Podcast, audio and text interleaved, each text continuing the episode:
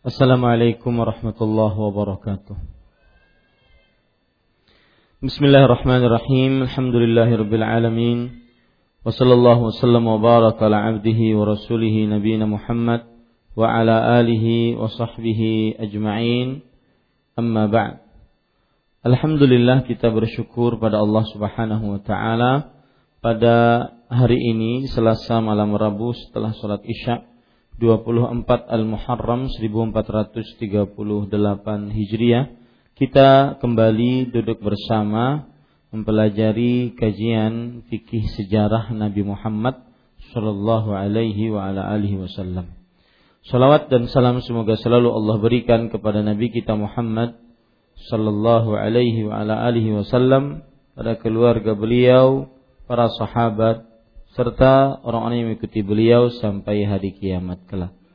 Dengan nama-nama Allah yang husna dan sifat-sifatnya yang ulia, kita berdoa, Allahumma aslih lana dinana alladhi huwa ismatu amrina wa aslih lana dunyana allati fiha ma'ashuna wa aslih lana akhiratana allati fiha ma'aduna waj'al al-hayata ziyadatan lana fi kulli khair waj'al al-mauta rahatan lana min kulli syarr Wahai Allah, kami berlindung, perbaikilah urusan agama kami yang merupakan benteng diri kami, dan perbaikilah urusan dunia kami yang di dalamnya tempat tinggal kami. Dan perbaikilah urusan akhirat kami yang di dalamnya tempat kembali kami. Dan jadikanlah kehidupan sebagai tambahan bagi kami dalam setiap amal kebaikan. Dan jadikanlah kematian sebagai peristirahatan bagi kami dari setiap keburukan. Amin ya rabbal alamin. Para ikhwah, Bapak Ibu, saudara-saudari yang dimuliakan oleh Allah Subhanahu wa taala, pada pertemuan kali ini kita masih membicarakan al-faslu tsani, pasal yang kedua, fiqhus sirah minal bi'tsa ila hijratil habasyah. Fikih sejarah Nabi Muhammad sallallahu alaihi wasallam dari mulai diangkat menjadi nabi dan rasul sampai berhijrah ke negeri Habasyah. Dan pada pasal ini kita sudah membahas beberapa pembahasan. Pembahasan pertama yaitu tentang permulaan wahyu. Pembahasan kedua yaitu tentang diangkatnya Rasulullah Sallallahu Alaihi Wasallam menjadi Rasul. Pembahasan yang ketiga yaitu dakwah Rasulullah Sallallahu Alaihi Wasallam secara sembunyi-sembunyi. Yang pembahasan yang keempat yaitu dakwah Rasulullah Sallallahu Alaihi Wasallam secara terang-terangan. Nah, Bapak Ibu saudara-saudari yang dimuliakan oleh Allah Subhanahu wa taala, kita akan membahas tentang dakwah Rasulullah sallallahu alaihi wasallam secara terang-terangan dan pada pertemuan sebelumnya kita sudah membaca bagaimana sejarah Rasul sallallahu alaihi wasallam berdakwah secara terang-terangan. Kita akan ambil berbagai macam pelajaran yang kita bisa ambil. Betul? Belum kita ambil pelajarannya? Belum. Satu, pelajaran dari dakwah secara terang-terangan. Yang pertama yaitu Hah? Sampai berapa? Poin kelima. Ya. Sampai poin yang kelima.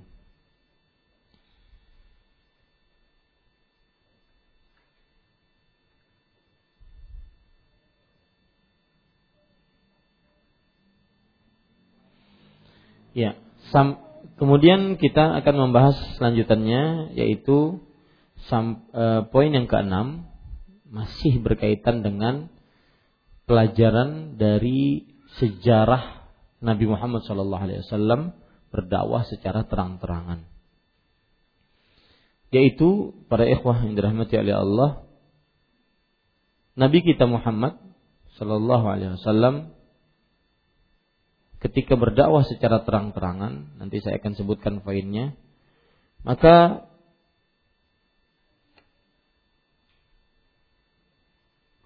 dakwah Rasul Shallallahu Alaihi Wasallam secara terang-terangan di sini mendapatkan perlawanan keras, permusuhan keras dari Abu Lahab. Dan ini hikmah Allah. agar orang tahu bahwasanya dakwah Rasul Shallallahu Alaihi Wasallam bukan untuk keluarga, tetapi murni agama Allah. Kenapa? Karena yang menentang pertama kali siapa? Keluarganya, yaitu Abu Lahab. Maka pelajaran yang kita bisa ambil yang keenam yaitu hikmah dari Abu Lahab orang yang paling menentang Rasulullah sallallahu alaihi wasallam tatkala berdakwah secara terang-terangan agar menunjukkan bahwa agama yang Nabi Muhammad SAW bawa adalah agama dari Allah untuk manusia dan jin. Bukan ajakan agar kepada kabilah atau keluarga.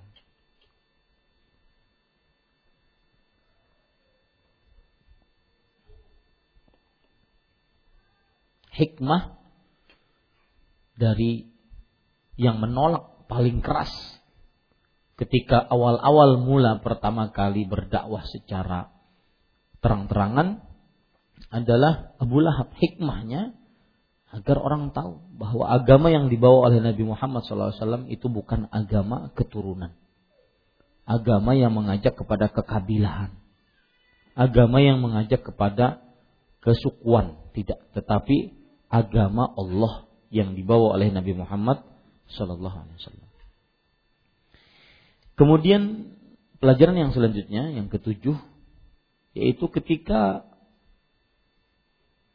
Abu Lahab mengatakan, "Tabban lak alihadza jama'tana." Celaka engkau wahai Muhammad, untuk inikah engkau mengumpulkan kami?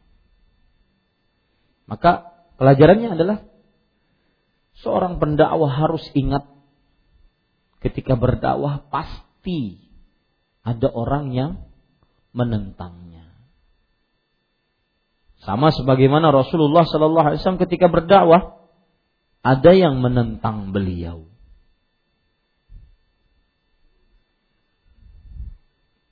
Maka pasti kalau berdakwah ada yang menentang dengan ucapan, dengan kelakuan, dengan intimidasi, dengan hal-hal yang menyakitkan hati, Pasti ada saja. Karena itu sunnatullah, ketetapan Allah yang sudah terjadi pada hamba-hambanya. Dimulai dari para rasul.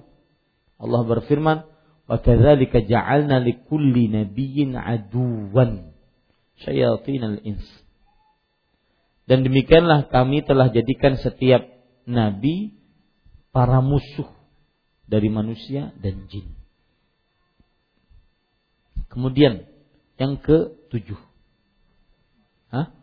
Yang ke delapan. Dakwah secara rahasia jangan ditulis nanti saya akan diktekan. Saya terangkan dulu. Dakwah secara terang-terangan ini menunjukkan tentang mukjizat Al-Qur'an yang agung.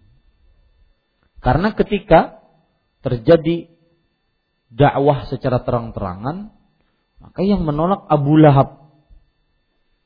Kemudian ketika Abu Lahab menolak mengatakan tabban laka ya Muhammad alihadza jama'tana celaka engkau wahai Muhammad?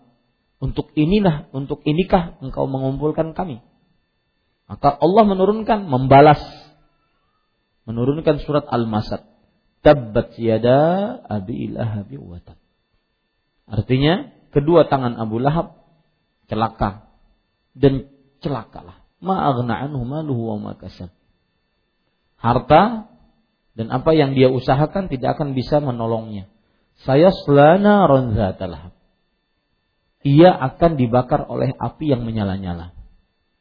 Maka sampai mulai ayat ini turun, surat ini turun, Abu Lahab masih hidup. Dan Abu Lahab masih mendengar ayat itu turun. Bisa saja Abu Lahab mengatakan, aku beriman. Berarti batal surat Al-Masad. Batalnya dari sisi mana? Batalnya karena di dalam surat Al-Masad disebutkan bahwasanya Abu Lahab akan disiksa dengan api yang menyala-nyala. Tapi dia ternyata tidak beriman sampai matinya. Bahkan sampai matinya, terutama Ummu Jamil istrinya, sampai matinya. Masih dalam keadaan sakit keras, masih membuat syair-syair menghina Rasulullah. Ini mukjizat Al-Quran. Bisa saja Abu Lahab mengatakan, ini aman tuh. Aku beriman kepada Allah. Ternyata enggak. Tidak beriman. Berarti benar mukjizat Al-Quran.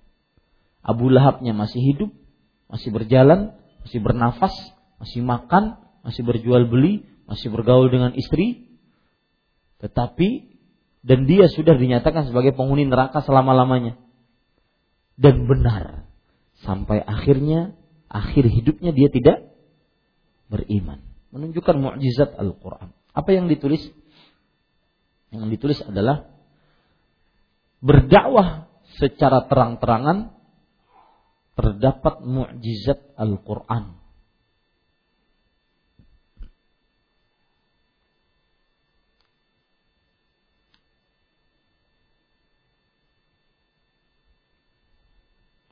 Yaitu Allah mengabarkan dalam surat Al-Masad bahwa Abu Lahab akan dibakar api neraka jahanam. Dan benar Abu Lahab tidak beriman sampai matinya.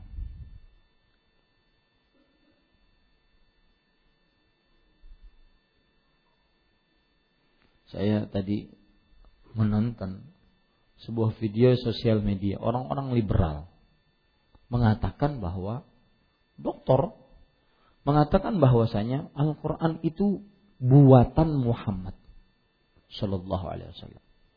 Ta'ala Allah amma yaqulun uluwan kabira. Allah maha tinggi dari apa yang mereka ucapkan. Tercelak ucapan mereka. Kenapa dia mengatakan Al-Quran itu buatan Muhammad? Jibril tidak ada, itu hanya mitos.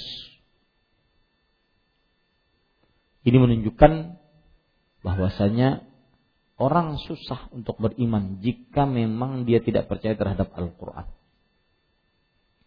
Makanya mukjizat Al-Quran salah satunya ini. Bahwa Abu Lahab akan dibakar api neraka jahanam. Itu penegasan dari Allah padahal Abu Lahabnya masih masih hidup. Ternyata benar memang benar dia mati dalam kekafiran tidak beriman. Kalau seandainya dia ingin, bisa saja dia mengatakan saya beriman. Ternyata memang Allah Subhanahu wa taala menyebutkan di dalam firman-Nya dan firman Allah tidak ada kebatilan sedikit pun. Kemudian pelajaran selanjutnya yang kesembilan.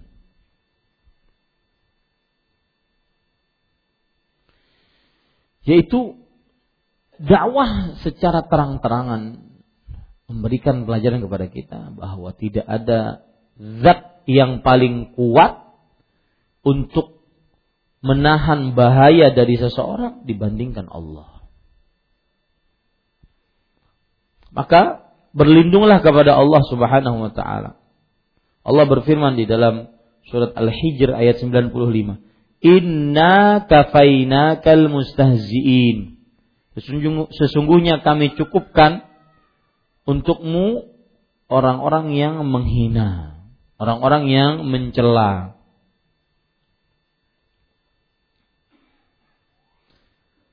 Ada orang yang bertanya, ada orang bertanya, oh, bukankah Rasulullah tercela atau dicela bukan tercela, dicela? Berarti ayat itu tidak benar. Allah kan berfirman, sesungguhnya kami mencukupkanmu dari orang-orang yang mencela. Tetapi buktinya apa?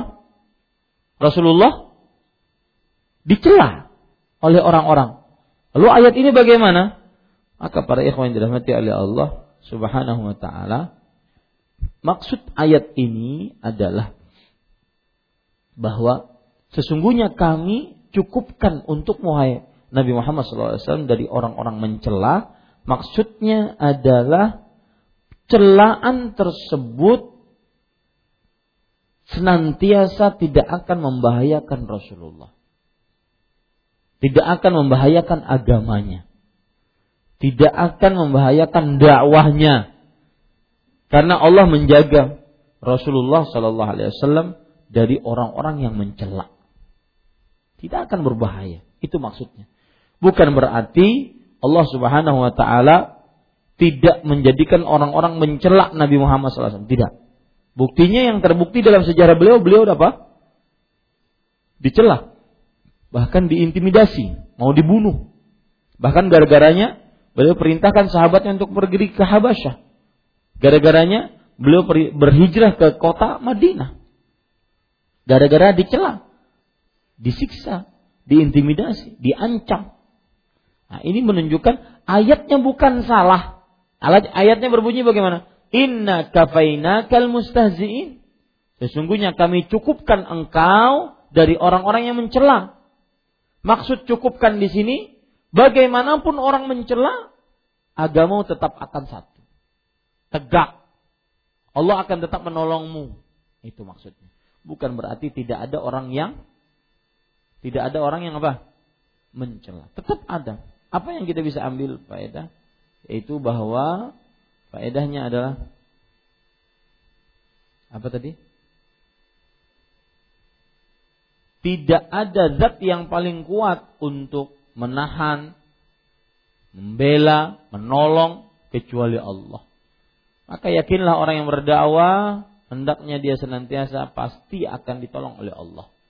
Hendaknya dia bergantung kepada Allah Subhanahu wa taala. Taib. Yang ke sepuluh yang terakhir pada ikhwan yang dirahmati oleh Allah. Obat ketika hati sedang sempit, sakit, resah, gelisah. Yaitu dengan bertasbih dan mengerjakan sholat. Dengan bertasbih dan mengerjakan sholat. Dalilnya surat Al-Hijr ayat 97 sampai 98. Allah Subhanahu wa taala berfirman, "Walaqad na'lamu annahu ya annaka yadhiqu sadruka bima yaqulun. Fasabbih bihamdi rabbik wa kum minas sajidin." Dan sungguh kami telah mengetahui bahwasanya hatimu sempit disebabkan apa yang mereka ucapkan untukmu. Dicela, dihina, dikatakan orang gila, dikatakan orang kena sihir, dikatakan penyihir, tukang santet, dikatakan penyair. Banyak. Gelar-gelar yang disematkan oleh musuh-musuh Islam kepada Rasulullah Sallallahu Alaihi Wasallam. Dikatakan orang yang suka seks, dikatakan orang yang suka menumpahkan darah. Maka kapan itu ada hatimu sesak karena dikata-katain orang, fasabbih bihamdi rabbik. Ucapkan subhanallah, puji Allah, wa kun minas sajidin. Dan jadilah termasuk orang-orang yang sujud. Sujud. Ya, jadilah termasuk orang-orang yang sujud. Artinya banyak sholat. Ya, kalau kita hati gelisah, resah, maka ucapkan subhanallah, subhanallah, subhanallah bihamdi. Subhanallah walhamdulillah wa la ilaha illallah akbar. Ambil air wudhu, sholat. Jangan putar otak lama-lama. Kita ini makhluk lemah. Kadang-kadang saya banyak mendapati kawan-kawan kadang-kadang habis kajian ngobrol depan rumah. Habis ngobrol, assalamualaikum waalaikumsalam. Ah, saya bingung saat mau mulai dari mana. Bingung dia. Kenapa bingung berkata seperti itu? Karena dia memikirkan masalahnya dengan otaknya, akalnya yang terbatas. Orang itu kan kalau dapat masalah, uh kayaknya dari samping kanan kawan dapat jalan. Ternyata nggak dapat juga. Samping kiri, opsi yang kedua, uh mungkin dapat. Nggak dapat juga. Opsi yang ketiga dari belakang, dari depan, nggak dapat juga. Akhirnya bingung. Kalau sudah bingung, stres.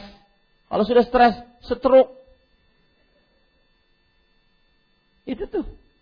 Ya. Makanya saya sebutkan pada Jum eh, malam Kamis yang lalu bahwasanya negeri yang paling makmur dari sisi ekonominya Swedia, Norwegia, ya, orang-orang yang tinggal di Eropa sana, tukang cuci piring seperti gajinya PNS. Cuci piring. Tetapi paling banyak bunuh diri. Ini sebabnya. Kalau lagi sedih, gelisah, tasabbih. Ucapkan subhanallah. Walhamdulillah. Wa la ilaha illallah. Subhanallah wa bihamdi. Ambil air wudhu, sholat. Sholat menghadap Allah subhanahu wa ta'ala. Jangan lampiaskan ataupun muter otaknya. Saya pernah juga, wallahu alam masih ada nggak orangnya, saya lupa. Beliau ingin berhenti dari pekerjaan yang haram. Ustaz saya tekad untuk berhenti. Bulan depan berhenti. Saya bilang, kenapa enggak sekarang aja? Antum mati nanti. Enggak nunggu bulan depan loh. Gini Ustaz ceritanya. Kenapa harus bulan depan? Saya kan punya cicilan mobil.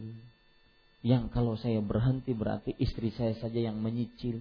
Saya tidak ada pemasukan. Lalu nanti kami makan begini. Lalu saya sudah atur Ustaz. Itu otakmu yang ngatur bukan Allah. Manusia sering begitu, Pak. Ngambil sebuah keputusan, dia kemudian atur hidupnya, seakan-akan dia Tuhannya. Salah. Ambil jalan yang diridhoi oleh Allah, kemudian tawakal ala Allah. Bertawakal kepada Allah. Manusia sering begitu, Pak. Dan jangan kita termasuk manusia yang seperti itu punya masalah kita putar otak sana sini sana sini stres sendiri. Ya. Lihat burung subhanallah, nggak ada lemburnya. Kenyang. Nggak pakai lembur. Kenyang. Lembur sudah nggak bisa kajian. Ya, ini para ikhwan yang dirahmati oleh Allah. Kenapa? Karena kita sering kurang percaya dengan kuasa Allah kita terlalu percaya dengan kasat mata kita. Makanya di dalam perihal bersedekah, agar orang kuat imannya bersedekah, mau meletakkan uang di jalan Allah, Allah mulai dengan apa? Dengan ayat-ayat yang menunjuk, menunjuk, menunjukkan kuasanya. Ayat kursi, kemudian cerita tentang orang yang diwafatkan 100 tahun. Ada dalam surah Al-Baqarah. Dari mulai ayat 254 sampai 261. Kemudian cerita tentang Nabi Ibrahim minta diperlihatkan orang bagaimana Allah menghidupkan yang mati. Empat burung disembelih, dicincang-cincang, dimix. Kemudian diletakkan di tiga gunung. Kemudian suruh datang, datang dalam keadaan sehat walafiat. Itu Allah yang kita sembah selama ini.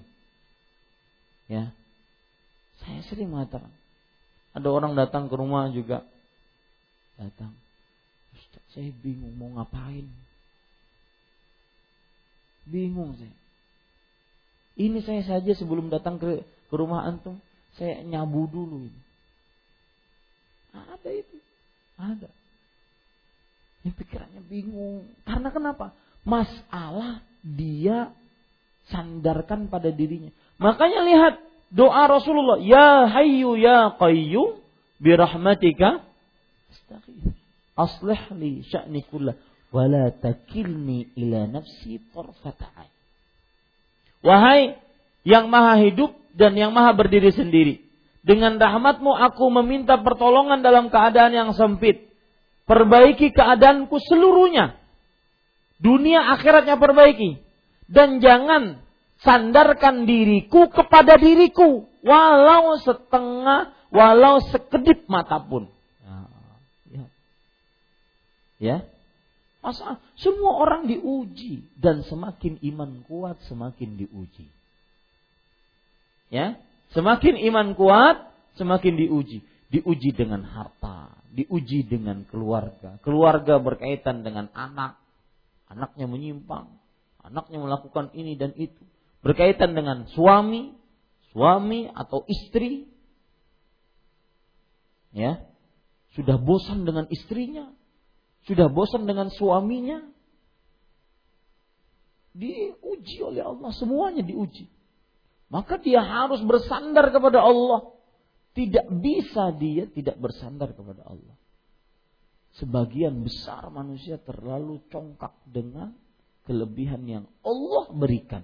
Allah ngasih, dia yang congkak terhadap Allah. Subhanallah. Maka para ikhwan yang dirahmati oleh Allah, kalau kita lagi sedih, apalagi ada orang yang menyakiti hati kita, sedih, subhanallah. Kalau kita lagi blank, tidak ada bisa pikiran masuk, nasihat nggak bisa masuk. Banyak istighfar. Hadis riwayat Muslim. Innahu la yughanu ala qalbi wa astaghfirullah. Sesungguhnya hatiku tertutup. Kan kadang ada seperti itu, Pak. Saya pribadi merasakan itu. Baca buku. Oh nggak masuk-masuk. Satu kali, dua kali nggak masuk-masuk. Ini maksudnya apa? Maksudnya apa? Nggak masuk-masuk. Padahal Habis maghrib kajian, enggak masuk-masuk. Yakin itu banyak dosa. Makanya banyak istighfar. Kata Rasulullah SAW, sesungguhnya hatiku tertutup, maka aku beristighfar kepada Allah. Ada kadang kita hidup, kadang kayak lepas gitu, ngambang hidupnya. Punya program ini nggak jalan, ibadah ini tidak jalan, program kebaikan-kebaikan nggak jalan program nuntut ilmu nggak jalan, ngambang hidupnya, nggak ada tujuan. Itu banyak istighfar. Ya, dan ingat hati-hati para ikhwah, kawan-kawan yang dulunya ngaji, kemudian banyak tidak hadir, saya katakan itu sedang futur. Itu sedang malas. Nggak usah jadi alasan, nggak usah. Sedang malas. Ini para ikhwan yang dirahmati oleh Allah Subhanahu wa taala. Lebih parah lagi dan ini nanti akan diminta pertanggungjawaban oleh Allah Subhanahu wa taala. Ya. Orang kadang-kadang saya pernah ke Papua. Mereka sampai mengatakan, "Ustaz, tolong nanti kalau sudah pulang dari Papua ini, carikan kami ustaz. Kami bayar dia. Kami rumahkan dia. Kalau perlu kami carikan istri dia untuk tinggal bersama kami, ngajar kami. Ini subhanallah ini di masjid. Saya tidak tahu ada masjid yang lebih ramai menuntut ilmu dibandingkan masjid ini. Tetapi sudah mulai menurun. Dengan alasan macam-macam. Kalau dicari alibi banyak. Ya, hati-hati itu. Banyak istighfar. Yang malas ibadah, banyak istighfar. Rasulullah SAW bersabda, Inna likulli amalin syirah wa likulli syitratin syirratin fatrah. Faman kana fatratuhu ila sunnati faqad ihtada. Wa man kana ila ghairi dhalik faqad halak. Sesungguhnya setiap amal itu ada masa semangat. Awal-awal semangat. Kemudian ada masa lemah, fatrah, futur. Siapa yang lagi masa lemahnya itu dia melakukan kepada sunnahku tetap dia istiqamah dia selamat. Tapi kalau seandainya dia sudah tidak dia binasa. Eh, kejadian pak, waktu saya di Damang, uh ada orang semangat, semangat, kok menghilang? Sebulan menghilang, dua bulan menghilang, enam bulan masuk penjara. Iya. Maka hati-hati iman yazidu wa yanqus. Apalagi yang tambah parah adalah kalau sudah merasa berilmu. Ah, itu-itu aja. Nah, ini ini orang paling bodoh dikatakan oleh Sa'id ibnu ibnu Musayyib. Dia mengatakan, "La yazalu rajulu 'aliman ma ta'allam. Fa idza istaghna waqtafa fa'lam annahu ajhalu ma yakun." Masih saja seseorang dikatakan orang yang berilmu selama dia belajar. Kalau dia sudah merasa cukup, merasa tidak membutuhkan lagi, ketahuilah dia orang yang paling bodoh. Ini para ikhwan yang dirahmati oleh Allah Subhanahu. Semakin kita belajar, semakin tahu kita itu belum banyak tahu tentang ilmu agama. Kalau kita tidak belajar, kita merasa tahu jadinya. Ya ini para ikhwan. Dan itu penyakit, penyakit hati itu. Penyakit hati bahaya. Kalau sudah kita merasa tahu, maka malas belajar. Maka sebabnya apa? Banyak dosa. Ya, mulai futur, mulai menjauh. Tidak suka duduk dengan orang-orang soleh, mulai menjauh. Dan saya sering mengatakan salah satu sebab, salah satu bukti ataupun hasil maksiat adalah merasa tidak nyaman duduk dengan orang-orang soleh di masjid. Merasa tidak nyaman. Ya. Kenapa? Karena dia saya duduk, tapi saya sebenarnya begini. Saya di luar itu sebenarnya begini. Tidak merasa nyaman dia duduk. Entah dia merasa orang-orang ini tidak level dengan saya, karena dia lebih tinggi ilmunya, maka saya merasa hina di hadapan mereka. Makanya duduk, mohon maaf yang dibuncu-buncu bukan maksud begitu ya. Makanya duduk dibuncu gitu. Ya. Takut ketahuan ustadznya. Atau yang kedua, dia benci kepada mereka.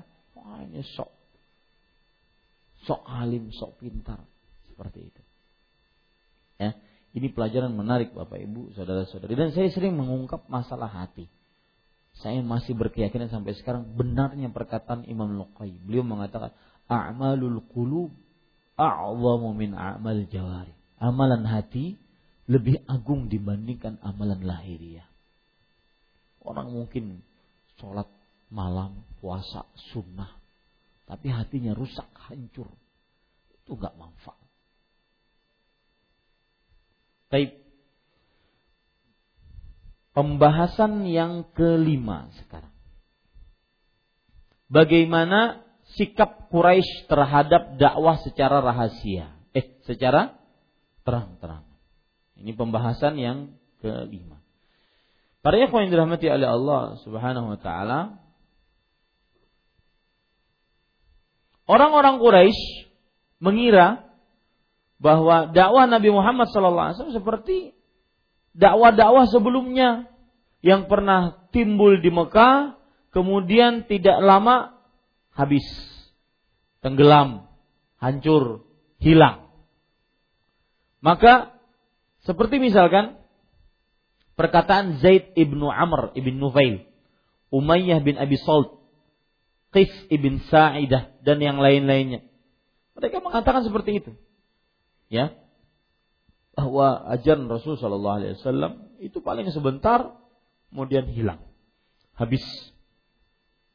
Maka para ikhwan yang dirahmati oleh Allah ternyata tidak. Semenjak Rasul Shallallahu Alaihi Wasallam berdakwah secara terang-terangan dan beliau berdakwah menghilangkan kesyirikan kemudian mengajarkan tauhid beliau menjelaskan hakikat-hakikat sembahan-sembahan selain Allah bahwasanya sembahan-sembahan tersebut hanya berhala-berhala yang terbuat dari batu-batuan yang tidak bisa memberikan manfaat dan mudarat apalagi sampai bisa memberikan manfaat kepada orang lain dia saja tidak bisa memberikan didinya manfaat berhala itu nah para ikhwan yang dirahmati oleh Allah ternyata dakwah seperti ini tidak seperti dakwah sebelumnya dakwah-dakwah sebelumnya timbul hilang heboh sebentar hilang ternyata enggak Ternyata dakwah-dakwah dakwah Rasul Shallallahu Alaihi Wasallam semakin hari semakin berkembang, semakin subur. Ya, semakin subur para ikhwan yang dirahmati oleh Allah Subhanahu wa taala. Akhirnya apa yang terjadi? Maka yang terjadi pertama kali orang-orang kafir Quraisy pergi kepada paman Nabi Muhammad SAW. Siapa? Abu Talib. Paman Rasulullah SAW untuk berusaha, nah ini sikap pertama orang Quraisy, berusaha menghentikan dakwah Rasulullah wasallam. Yang mana dakwah Rasulullah adalah mencela sembahan-sembahan selain Allah. Ya, mencela sembahan-sembahan selain Allah. Jadi orang-orang kafir Quraisy pergi kepada yang menjaga beliau. Itu famannya Abu Talib. Agar orang-orang Quraisy minta permintaan. Apa permintaannya? Sudahlah, silahkan dia berdakwah, mengaku Rasul, mengaku Nabi, tetapi jangan hina Tuhan kami. Nah itu maksudnya. Itu sikap orang Quraisy pertama. Jangan hina Tuhan kami. Nah, coba lihat sekarang saya ceritakan, saya ambilkan dari buku sejarah, yaitu uh, judulnya uh, Subulul Huda war Rasyad, jalan-jalan petunjuk dan kebaikan. Ibnu Ishaq bercerita, "Falamma bada Rasulullah sallallahu alaihi wasallam qaumahu bil Islam wa sadda'a bihi kama amarahu Allah, lam yab'ud minhu qaumuhu wa lam yaruddu alaihi hatta dzakara alihatahum wa abaha." Ketika Rasulullah SAW berdakwah dengan terang-terangan kepada kaumnya, memperlihatkan dengan terang-terangan apa yang diperintahkan oleh Allah, ya, maka kaumnya malah tidak menolak. Ketika Rasul Shallallahu Alaihi Wasallam mencela sembahan-sembahan mereka. Al-Ataqi mengatakan, "Wa kana dzalika sanata arba'." Pada saat itu adalah tahun keempat dari kerasulan Rasulullah sallallahu alaihi wasallam. Falamma fa'ala dzalika 'azamuhu wa nakaruhu wa ajma'u khilafahu wa illa man 'asama Allah taala minhum bil Islam wa hum qalilun mustakhiffun. Ketika melihat gelagat demikian, orang-orang semakin mengikuti Rasulullah dan Rasulullah SAW semakin semangat untuk mendakwahkan tauhid, mencela kesyirikan, berhala-berhalanya dan pelaku-pelakunya, maka orang-orang kafir Quraisy sepakat untuk menyelisihi Nabi Muhammad SAW, bermusuhan dengan Rasulullah SAW, kecuali orang-orang yang dijaga oleh Allah Subhanahu Wa Taala dengan Islam. Dan mereka sangat sedikit sekali. Ya, wahajiba ala Rasulullah SAW ammuhu Abu Talib.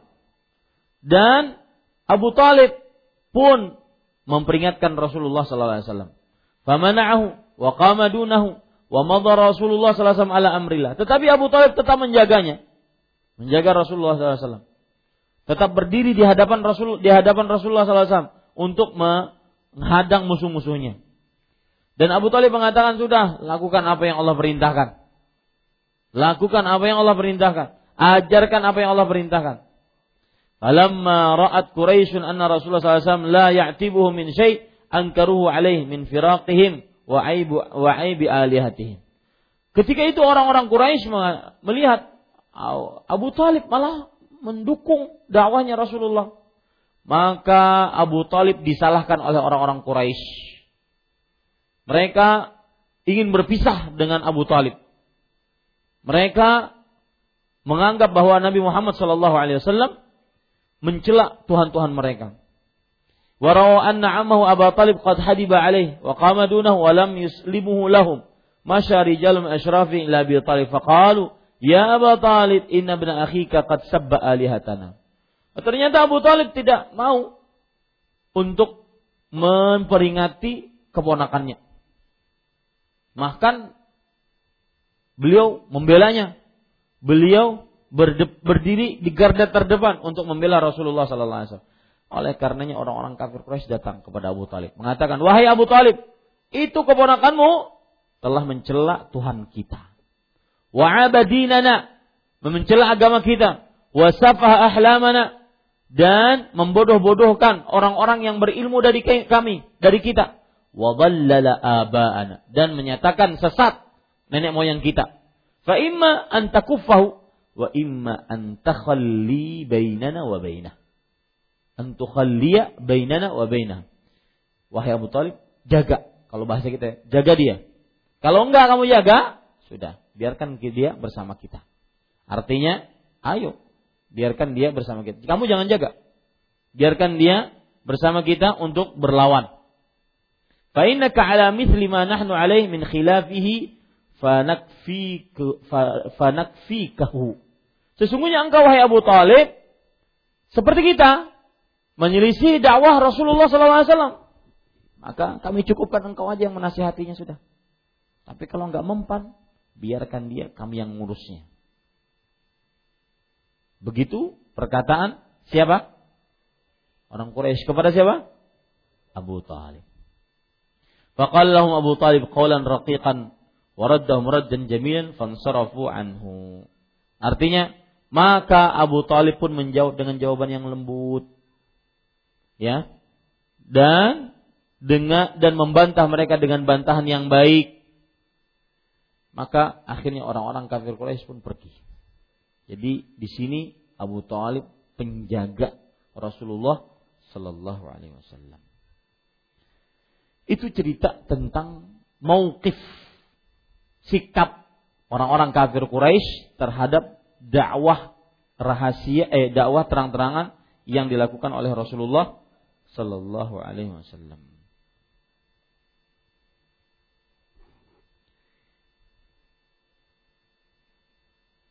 Kemudian para ikhwan yang dirahmati oleh Allah Subhanahu wa taala lihat lagi riwayat yang lain Disebutkan oleh Imam Bukhari dalam kitabnya At-Tarikhul Kabir. Jadi Imam Bukhari itu beliau mempunyai kitab Sahih Bukhari dan itu kitab hadis dan beliau mempunyai kitab sejarah namanya At-Tarikh Al-Kabir, sejarah yang besar. Diceritakan oleh Uqail bin Abi Talib. Uqail bin Abi Talib. Berarti siapa ini? Uqail ini siapanya Abu Talib? Anaknya dengan Rasulullah apanya? Sepupu. Uqail atau Akil. Yang benar wallahu alam Uqail. Uqail. Beliau bercerita, "Ja'at Quraisyun ila Abi Talib." Datang orang-orang Quraisy menemui Abu Talib. Faqalu inna bin akhika hadza qad adza fi nadina wa masjidina fanhahu anna. Wahai anak, wahai Abu Talib, itu keponakanmu telah mencela kita di tempat-tempat kumpul kita, di masjid kita, maka larang dia. Abu Talib mengatakan apa? Ya Uqail, wahai Uqail, intalik fa'tini bi Muhammad. Pergi engkau bawa Muhammad sallallahu alaihi wasallam ke sini. Fastakhrustuhu min kanas. Lalu aku pun keluarkan Nabi Muhammad sallallahu alaihi wasallam dari kerumunan manusia. Yaqulu uh, apa min Eh, dari bukan dari komunan tapi dari rumah kecil yang diting, yang Rasul SAW tinggal di situ. Falamma atahum lalu Rasul SAW ketika ada sampai kepada mereka qala inna bani ammika haula za'amu annaka tu'zihim fi nadihim wa masjidihim fantahi an adahum. Wahai Muhammad, datang Nabi Muhammad SAW. Abu Talib, Abu Talib Nabi Muhammad SAW. Wahai Muhammad, itu seluruhnya adalah keturunan darah dengan keturunan pamanmu, keturunan kakekmu, seturnya keturunan darah. Mereka mengatakan bahwa kamu menyakiti mereka di tempat-tempat duduk mereka, di masjid-masjid mereka. Yaitu dengan menyatakan berhala mereka tercela. Fantahi an adahum. Maka berhenti engkau dari menyiksa apa mencela mereka. Lalu Fahalaqa Rasulullah SAW bibasari ila sama. Rasulullah SAW melihat kepada langit. Fakal. Tarona hadhihi syams. Wahai pamanku, engkau melihat matahari itu? Qalu na'am. Orang-orang Quraisy mengatakan, iya, kami melihat. Qala, fama ana biaqdar an ad'a dzalika minkum ala an tush'ilu minhu bisya'alah. Artinya, aku adalah orang yang paling sanggup untuk meninggalkan dakwahku ini. Dengan catatan engkau bisa mengambil api dari matahari tersebut. Dalam riwayat yang lain, wallahi ma ana biaqdar an ad'a ma ma bu'istu bihi min an yash'ala ahadun min hadhihi syams sya'latan minan nar. Demi Allah, Aku sangat tidak sanggup untuk meninggalkan dakwah yang aku diutus untuknya. Ya, min an yus'ala ahadun daripada seseorang terbakar dari matahari ini. Maksudnya, matahari membakarku bukan urusan. Saya akan terus seperti ini.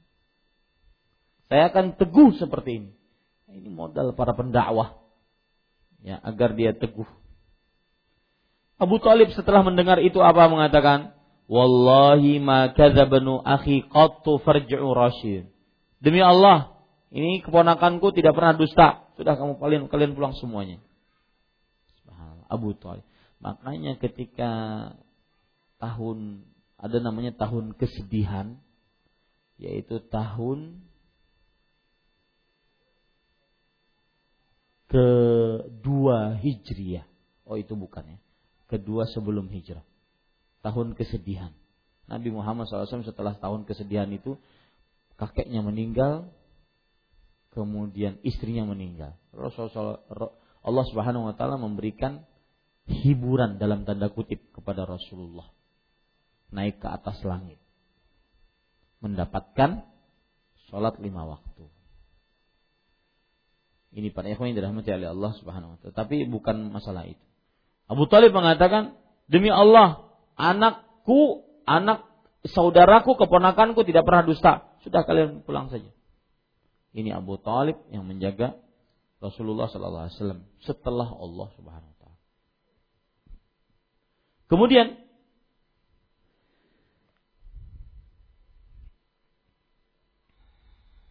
Dalam hadis riwayat Imam An-Nasai, bagaimana sikap orang-orang kafir Quraisy. Abdullah bin Abbas bercerita, "Maridha Abu Talib, fa'atathu Quraisy." Abu Talib sakit. Maka datang didatangi oleh Quraisy, orang-orang Quraisy. Wa atahu Rasulullah SAW ya'uduhu. Rasulullah SAW keponakan beli, uh, uh, sebagai keponakan menjenguk juga. Pamannya sakit keras. Kemudian wa inda ra'sihi maq'adu rajul. Faja Abu Jahal faq'ada. Thumma qal, ala tara ibna akhik yaqa'u fi alihatina. Ini misalkan ini Abu Talib, ini kepalanya. Di kepala itu ada tempat duduk. Duduklah Abu Lahab di situ. Kemudian Abu Lahab berkata kepada Abu Talib, Wahai Abu Talib, apakah engkau tidak memperhatikan itu keponakan? Dia mencela Tuhan-Tuhan kami. Lalu Abu Talib mengatakan dalam keadaan sakit. Faqala bin akhi, ma liqaumika yashkunak? Kata Abu Talib, wahai keponakanku, kenapa ini kaum-kaummu, kabilahmu, keluargamu mengadukanmu kepadaku? Apa sebabnya? Apa salahmu? Uriduhum ala kalimatin tadinu lahum bihal arab wa tuaddi ilaihim al-ajam al-ajizyah al-ajam al-jizyah maka Nabi Muhammad Sallallahu Alaihi Wasallam mengatakan, aku ingin mereka untuk mengucapkan sebuah ucapan yang bagi mereka itu agama mereka dan agama orang Arab dan yang menyebabkan tidak beriman kepadanya harus bayar jizyah. Apa apa ucapan itu? Maka Rasulullah SAW mengatakan la ilaha illallah. Ucapannya adalah la ilaha illallah. Kemudian orang-orang kafir Quraisy mengatakan, "Aj'alal alihata wahida?" Fanazalat Sa'ad faqara hatta balagha ujab. Orang-orang Quraisy mengatakan, "Aneh kamu ini." Mengatakan la ilaha illallah, tidak ada ilah yang berhak disembah kecuali Allah. Ini berhala yang begitu banyak kamu mau jadikan apa? Kamu mau jadikan apa? Maka turunlah surat Sad, Sad wal Qur'ani dzikr. Ya, sampai kepada ayat Aja'alal alihata ilahan wahida. Apakah engkau menjadikan satu Tuhan ini menjadi satu Tuhan yang tunggal satu-satunya? Banyak Tuhan ini?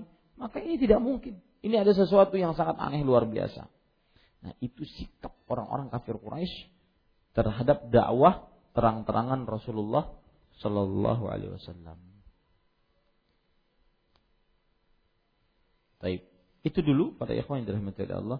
Insya Allah kita akan ambil nanti pelajaran-pelajaran fikih-fikih dari sejarah Nabi Muhammad SAW pada pembahasan yang kelima ini, yaitu sikap orang-orang kafir Quraisy terhadap dakwah terang-terangannya Rasulullah Sallallahu Alaihi Wasallam. Baik, ini yang bisa sampaikan. Sallallahu Nabi Muhammad walhamdulillahi rabbil alamin. Ada pertanyaan satu dua? Kada usah lah sudah malam. Subhanakallah bihamdik asyhadu an la ilaha illa anta astaghfiruka wa atubu ilaik. Wassalamualaikum warahmatullahi wabarakatuh.